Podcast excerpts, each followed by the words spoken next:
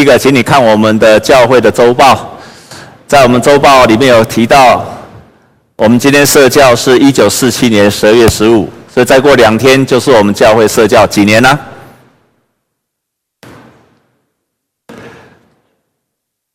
就是我们教会六十八年，好，满六十八年，所以呃六十六十八年。好，所以记记得十二月十五号是我们教会的社教的纪念日，再过两天。第二件事情，在我们的手中，也许你有拿到这个两个海报啊，在这两个海报里面特别在分享啊，请我们记住，在十二月十九号，也就是在这个礼拜六的十二月十九号，我们有圣诞的福音的晚会啊，主题是恩典的记号。那特别是我们教会的社青团契还有学生团契要一起来主办。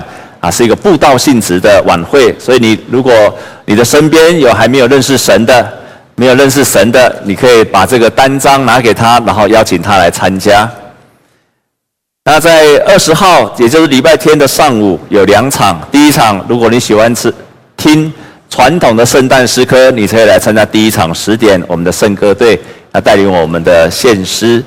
那第二场是十一点半，也是约尔敬拜团。所以，就在十二月二十号，我们有圣诞的赞美礼拜，也可以邀请啊喜欢诗歌、特别喜欢圣诞诗歌的人来参加我们这两场的赞美礼拜。在十二月二十四号，就是下礼拜四的晚上的圣诞晚会，那这是七点，在我们教会有很棒的、非常棒的一个晚会。然后呢，九点我们有报佳音。所以，亲爱的弟兄姐妹们，如果你有好朋友，那他也不认识神，可以邀请他们来参加这几次的聚会。我们跟左右的邻居跟他这样分享，好吧？跟他打招呼，然后跟他说，先跟他祝福他，然后跟他说，祝你圣诞快乐。虽然还没有到，但是先跟他祝福他圣诞快乐。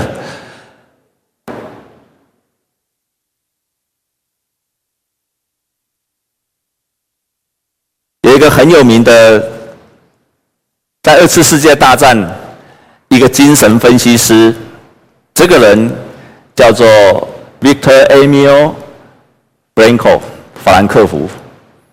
他曾经写过一本书，叫做《活出意义来》。那他的副题叫做《从集中营说到存在主义》。因为这这一个人，他的这一本书，有人有人听过吗？或者看过吗？啊，这本书是很老的一本书。但这本书曾经畅销过九百万册，同时被翻译成四十二国的语言。呃，对不起，被翻译成三十二国的语言。为什么这本书这么重要？那在当时候非常的畅销。最主要是这个作者，Frankl，他在一九四二年的时候，那个时候在二次世界大战，他在一九四二年的时候，那个时候结婚。也在同一年，他跟他的太太都被抓进到集中营去。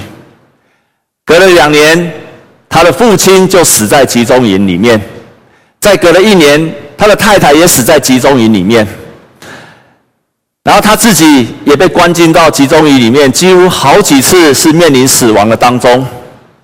在这么困难的环境的当中，在这么痛苦的环境的当中，在这么极其艰难的环境的当中。这个 Franco 他出来的时候，他写了这本书，却激励了无数的人。那为什么这本书会激励了无数的人？他在这书里面描述了两件事情。第一件事情，那就是他刚被抓进到集中营的时候，他看到那个抓他的士兵，那个手指就这样比着，然后走两排这样走过来。他就跟到他面前的人，不是比右边，就是比左边；不是比左边，就是比右边。他是看到那个手指的时候，他心里在想，到底那个手指左边跟右边代表什么意思？大家要注注意看，原来比往左边的人，就是那些老弱残疾的人，他就把他往左边去。这些人就是要被送到瓦斯室。甚甚至要被处决的人，另外往右边的人呢，就是那些体力还很好，还可以做劳改、可以做工的人，这些人就往右边去。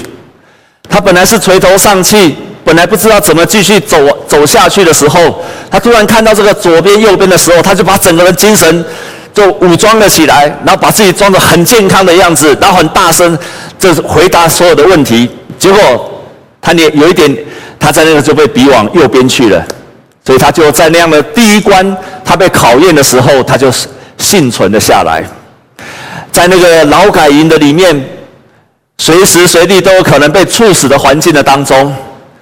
弟兄姐妹，也许你不太了解那个悲惨，你也不觉得那个恐怖，因为我们在今天离那个地方非常的遥远了。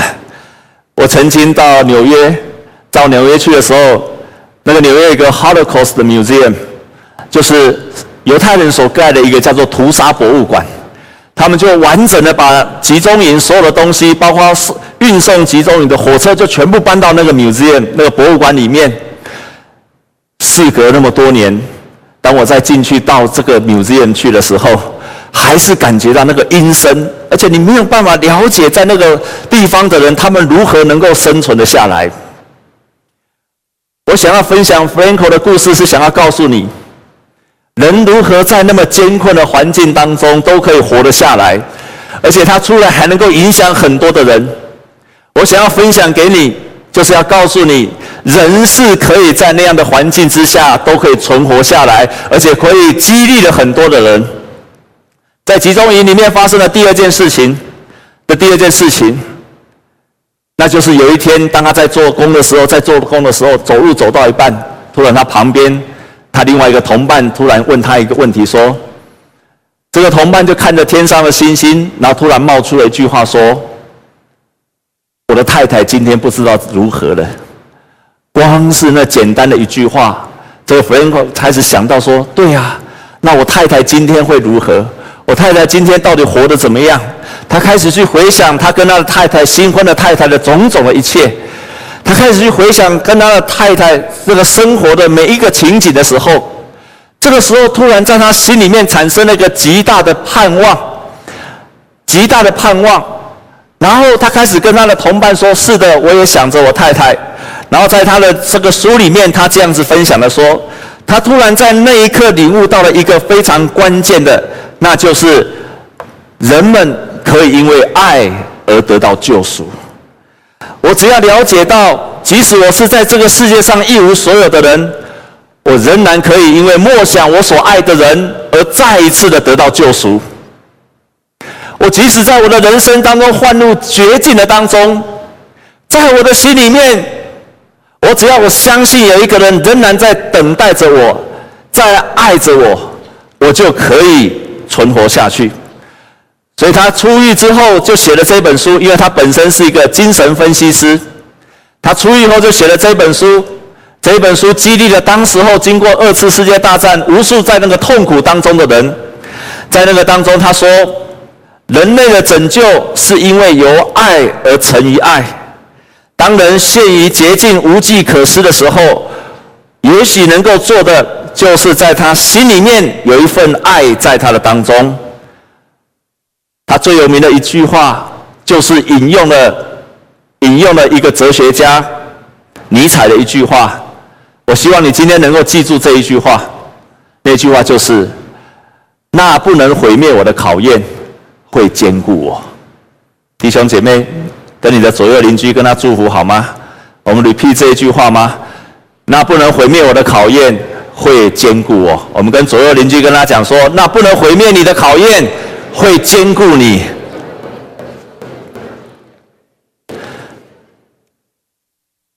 也刚好另外一个神学家，他是很有名的神学家，叫 Moltmann，他也是被关入到集中营里面。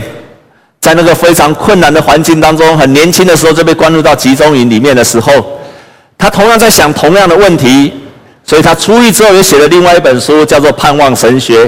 这本书也影响了当时候很多的教会，就是在困难的当中，如果能够有盼望，人就可以得到了拯救，而爱会带给人们盼望。今天我们所读的圣经节，多数人都知道这段故事。就是有一个正在行奸淫的妇人被抓到耶稣的面前，然后要来审判耶稣。约翰福音跟其他几个福音非常不一样。马太、马可、路加福音，都是根据耶稣所做的时间的顺序来写的，所以他们叫做共观福音。唯独约翰福音不一样，约翰福音它的记载的时候有一个非常大的特色，那就是他用一个文学的手法叫 chiastic，那就是交集法，也就是每一段的故事。都前面会有一段的引言，然后接下来就插一段的故事，最后会带出结论。所以通常在约翰福音里面，就是一段的引言，然后一段的故事，最后带出了结论。所以你今天再来看前面的那一段的引言，请我们再来看约翰福音的第七章。在约翰福音的第七章，在约翰福音的第七章的第五十节，我们一起来读好吗？第五十节跟第五十一节，我们一起来读，预备。秦内中有尼哥底母，就是从前去见耶稣的，对他们说：不先听本人的口供，不知道他所做的事，难道我们的律法还定他的罪吗？所以一开始为什么会把这些人来抓到耶稣的面前？是因为这些人想要定法利赛人想要定耶稣的罪，所以他们要看耶稣的口供，看耶稣所做的，然后好来定耶稣的罪。所以，当这个行淫的妇人被抓到耶稣的门前前面了，这个时候，耶稣面临到几个考验，因为这个正在行奸淫的妇人被抓到耶稣的面前，他们要把耶稣定罪，所以用这个来试探耶稣。对耶稣来讲，他面临到了很多的两难的情况。第一种两难的情况，如果耶稣说上帝就是爱，要拯救一切世上的人。那么这一个应该要被活活的打死的人，如果照耶稣你自己所教导，上帝是个怜悯的神，那这个人如果被打死了，耶稣你所说的教导就不存在了，你所说的教导就自己丢石头在扎自己的脚。第二个耶稣所面临到的试探，那就是在当时候照以色列人的律法跟罗马人的律法是不一样，耶稣那个时代罗马是他们的统治国家。可是另外一方面，犹太人仍然遵从犹太人的律法。所以，如果耶稣说，在当时候，如果一个男的跟一个女的如果犯了奸淫的话，照犹太人的律法是男女都要被打死。可是这个地方，几个人来被抓到耶稣的面前，只有一个女的。所以当时候罗马的律法，如果这个男的是个罗马公民，犹太人不能够处死他。耶稣如果主张要把这个女的打死，那他就顺从了犹太罗马人的律法。如果耶稣把两个人都打死，他就顺从了犹太人的律法。他如果顺从了犹太人的律法，就违反了罗马人的律法。所以耶稣不管做哪一种决定，都可能被控告。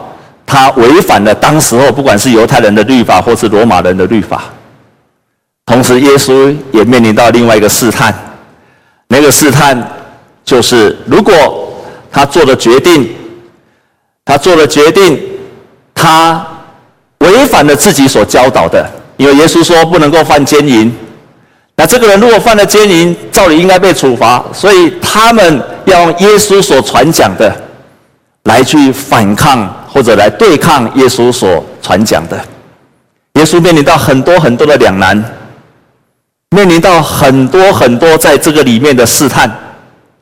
可是耶稣的回答非常关键的一句话，我们一起来看这一句话好吗？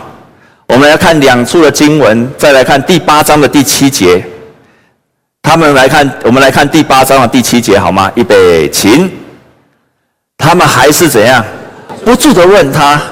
耶稣就直起腰来，对他们说：“你们中间谁是没有罪的，谁就可以先拿石头打他。”然后我们再来看另外一处的经文第十节，我们一起来读。耶稣就直起腰来对他说：“妇人，那些人在哪里呢？没有人定你的罪吗？”这些人要定耶稣的罪，其实是要打击耶稣。可是。我每次看到这边都觉得耶稣太聪明了，他跳脱他们的问题，他跳脱他们的问题，因为知道耶稣如果不管是定哪一个罪，耶稣都要被陷入他们的试探的里面。但是耶稣去跳脱那个问题，耶稣说：“你们中间没有罪的，你就可以把他打死吧。”你还记不记得帮柯文哲打选战的那位执行长，叫姚立明教授？这姚立明教授他是一个基督徒，有一次他被邀请到南部的一个教会做见证。他说他年轻的时候之所以没有办法信耶稣，那就是有一件事情让他一直没有办法去了解：为什么当上帝设立了伊甸园的时候，在伊甸园里面有两棵树，一个是智慧树，一个是生命树。为什么上帝？难道上帝不要让我们成为一个有智慧的人吗？难道上帝为什么不让我们吃那个果实？难道上帝不喜欢让我们成为有智慧的人吗？不然为什么不让我们成为去吃那个智慧智慧树上的果实？而且甚至说，你如果吃这个树上的果实，你到那一天你就必死。所以他没有办法了解，他年轻的时候他没有办法了解，他就想说：难道上帝要我们成为一个愚蠢的人吗？这个问题一直困扰了他很久，一直到最近几年，他对这个问题终于找到答案了。这是他自己的解读。他后来他就分享说：“他说，为什么神不让我们过度的依赖你的理性？他认为神不让我们过度的依赖，只有靠着自己的智慧。因为当我们过度依赖自己的理性的时候，我们的判断的时候，我们会落入像法利赛人的一样，那就是自以为意。”因为我们依靠自己的价值、跟理性、跟思想，他同时就举一个例子，弟兄姐妹，好几年前你还记得有一个白冰冰，她的女儿白小燕被一个很恶毒的人叫陈进兴给杀死了，还记得这个事情吗？还记得这件事情吗？当时常常有很多的辩论，因为在当时候大家在辩论一件事情，那就是陈进兴他强暴了很多的人，最后。又杀死了白小燕，然后又抢了钱。他不知道，我忘记他杀死多少人。而每一次的手法都非常的恶毒，甚至他在逃跑的时候，他仍然强暴了好几个女孩子，甚至在逃跑的时候仍然杀死了很多的女孩子。我印象非常深刻。后来在龙兴花园的地方，在围剿他的时候，全部的人都在关注这件事情。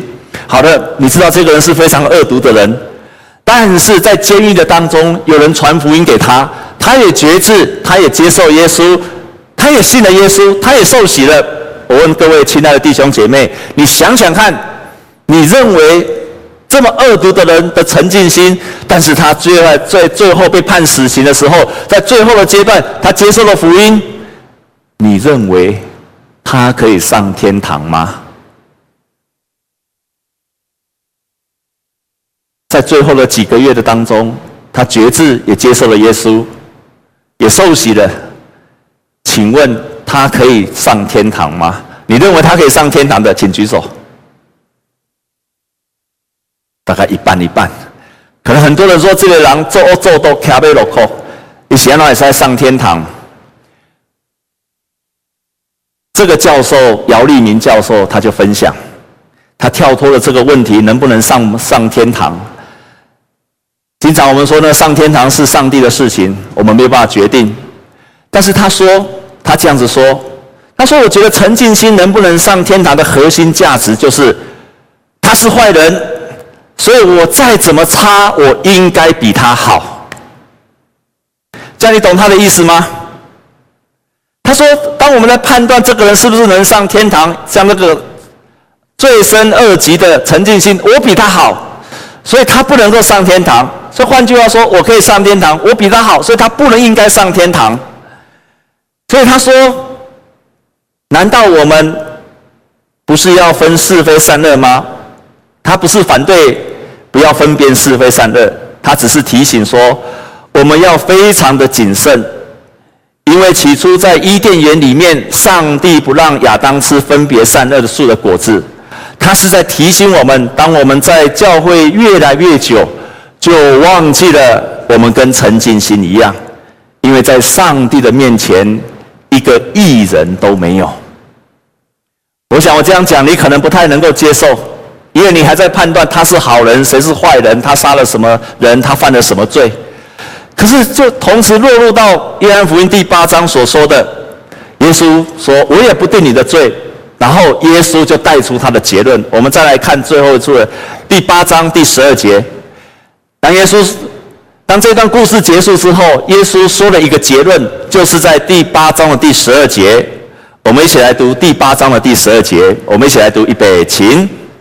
耶稣又对众人说：“我是世界的光，跟从我的。”就不在黑暗里走，必要得着生命的光。我们再念一次好不好？把这一节背下来，非常棒的一节。我们再背一次，我们一起来读，预备，请。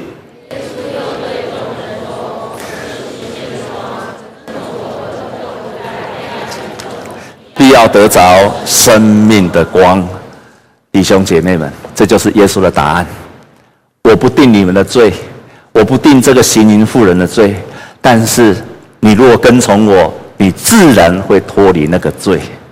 如果一个人他有光照在他的身上，有爱的光照在他的身上，他成为一个有盼望的人，他自然会脱离那个黑暗。所以耶稣不定罪的原因，是因为他知道，只要光进到人的里面，只要光进到人的心中，这个人自然会想要脱离黑暗。他不会想要在黑暗，他想要活在光明的当中。所以，一个人之所以会继续在罪恶的当中，是因为他不知道什么是光，所以他一直活在罪恶的当中。耶稣的福音跟法利赛人不一样，法利赛人用一个标准，然后要定人的罪，但是耶稣说是一个福音，这个福音是有光的力量到人的生命的当中。照在人的生命的当中，他自然就会自己想要离开那个罪恶。所以，什么是传福音？就是让每一个人在罪恶的当中，他要得着生命的光。只要那个生命的光进到人的心中的时候，他自己会脱离那个罪恶。我告诉你一个很棒的故事，他被号称为二十世纪最伟大的四个人之一。这个人叫做海伦·凯勒。他在几个月生出来，十九个月之后，他同时失去了他的耳朵的听觉，他同时失去了他的视觉，他同时变成了一个哑巴。这样子的一个人，这样子的一个人，不能听，不能看，不能说，在刹那之间，才十几个月里面，他突然变成一个这样子的人了。你知道这样的一个人，一个人不会说，不会听，不会看，可是他过去。当这个人每次遇到任何一件事情的时候，变得非常的急躁，非常的暴怒。为什么？因为他说不出来。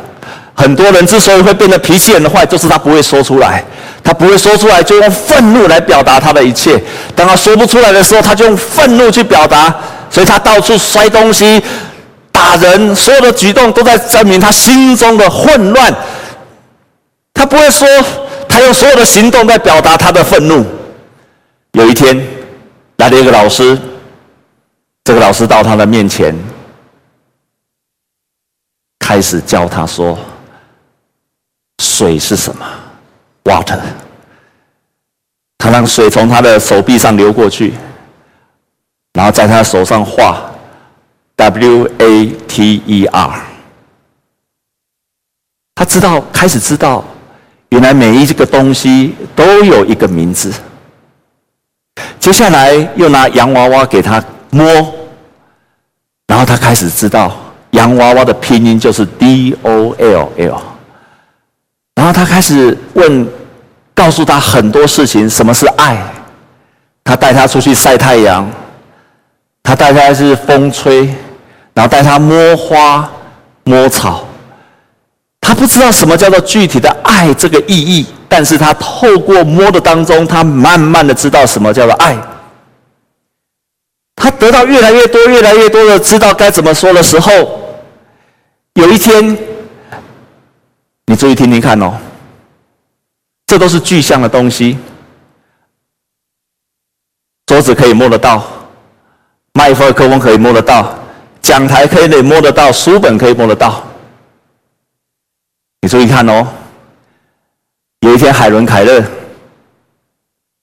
他突然跟他的老师说：“他越懂越来越多，懂越多的字，读越多的书之后，他突然有一天，在他的脑海当中跑出了一个图像。他跟他的老师说：“老师，我刚刚去过了雅典。我刚刚去过了雅典。”这个老师非常的震撼，说：“你明明在这里，如果你怎么去雅典？”他就说：“当我的头脑开始想象雅典的时候，我觉得我自己好像去过了雅典一样。”你再注意听哦。当他从具象的东西变成那些抽象在思想的时候。然后他突然在那一瞬当中，他可能不知道那个叫做圣灵，但是我读了他的阅读他的书之后，我知道那个叫做圣灵。就在知道了具象的书，他开始思想的时候，在那一刹那之间，他突然说：“我明白了，如果我如果我这样一个人，我都能够思想，透过我的思想知道雅典在哪里，知道雅典长什么样子，那么。”我就知道说，原来上透过这个思想，我可以知道上帝的荣耀。在那一刻，圣灵感动他，他说他看见了上帝的荣耀。当然，他所谓的看见，不是肉体的眼睛，而是在他的心灵的里面，他看见了一个上帝的荣耀。于是，上帝的荣耀开始开启这个海伦凯勒的一切的心智。上帝的荣耀跟上帝的荣美，在这个人的心中，还有上帝的爱在他的里面的时候，这个海伦凯勒后来成为一个全世界最有影响力的四个人，二十世纪最有影响力的四个人。然后他到处去演讲，到处去跟人家分享，到处去见证。当爱进入到人的心中。人的心只要开了，光照在里面，人就不在黑暗里行走。弟兄姐妹们，耶稣说：“我是世上的光，跟从我的就不在黑暗里面。”在一个家庭的当中，如果有一个太太，她一天到晚被她的先生骂，一天到晚她的先生殴打她，耶稣是她世上的光。这个光带给他的不是叫他离开婚姻，这个光带给他的也不是叫他一直在委屈的当中受尽了一切的侮辱，这都不是世上的光。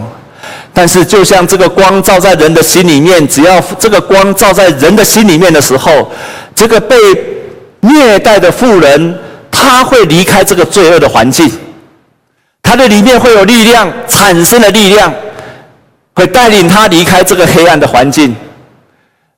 如果在一个家庭的当中，父母亲跟孩子的关系不好，这个孩子是一个叛逆的孩子。当福音进到这个父亲的心中的时候，不是他去气绝这个孩子，也不是他不断的责骂这个孩子，也不是我就是不要不管他，也不是纵容他，不是的。当世界的光进到这个父亲的心中，这个父亲会产生的力量，带领他的儿子离开那个黑暗的环境。当在一个国家的里面，我们遇到不好的处境的时候，教会绝对不是我就离开这个社会，我自己来敬拜神。我所敬拜的神跟我的环境没有关系。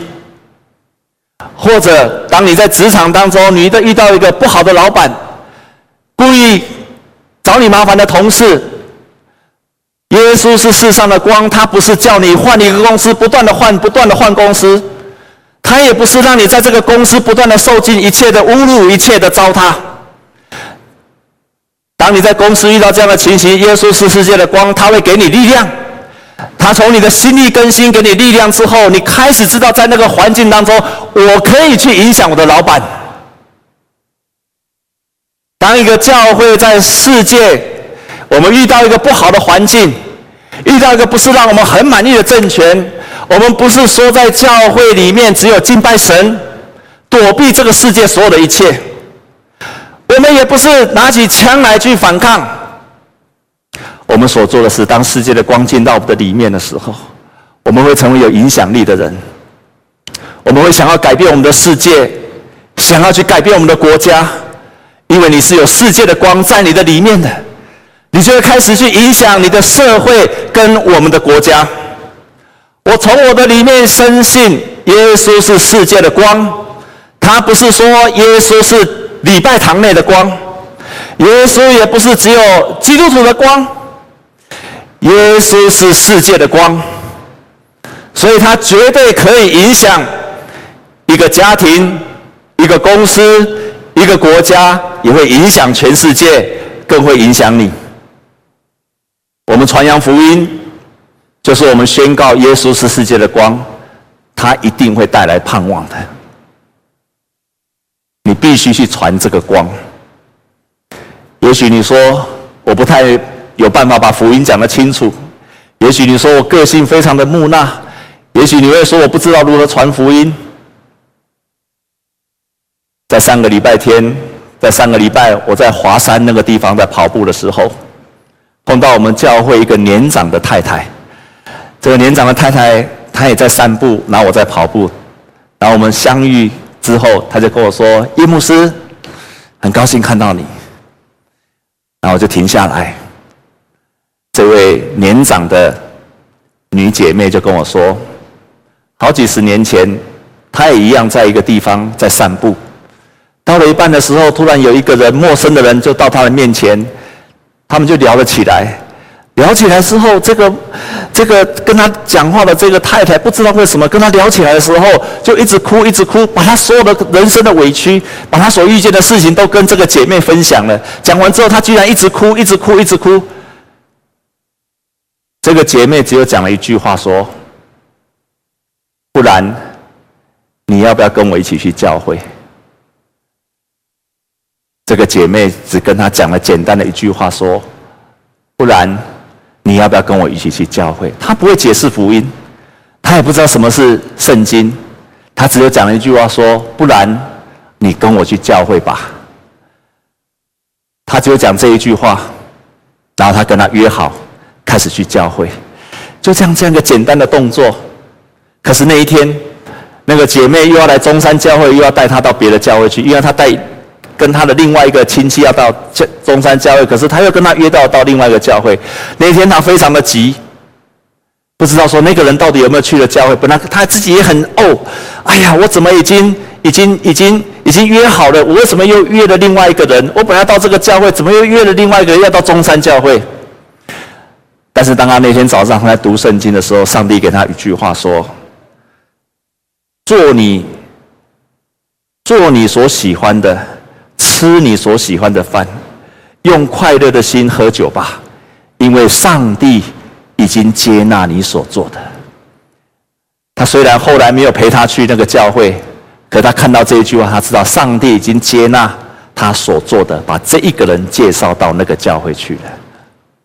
你也许不太懂太多福音的道理，但是当一个需要的人到你的面前，你至少可以说一句话说，不然。你跟我一起到教会好吗？你就是开始在传福音的。这个世界非常需要上帝的光，耶稣是世界的光。没有传福音的人，光就透不出去。我们同心来祷告。主啊，我们对你的光充满了信心，我们对你的福音充满了极大的盼望。只要接受你福音的人。他就不在黑暗里行走。只要接受你，让你的光照的人，他们必然会离开黑暗。我们感谢你，因为我们已经领受这光。你也宣告每一个属于你的儿女，你对他们宣告说：你们是世上的光。所以我们是世上的光，我们要照耀一切在世上的人。求你帮助我们，也祝福我们。让我们真正成为一个透光的人，我们把我们所相信的以及所盼望的能够光照出来。我们这样子祷告是靠着耶稣基督的圣名，阿门。我们用这首诗歌。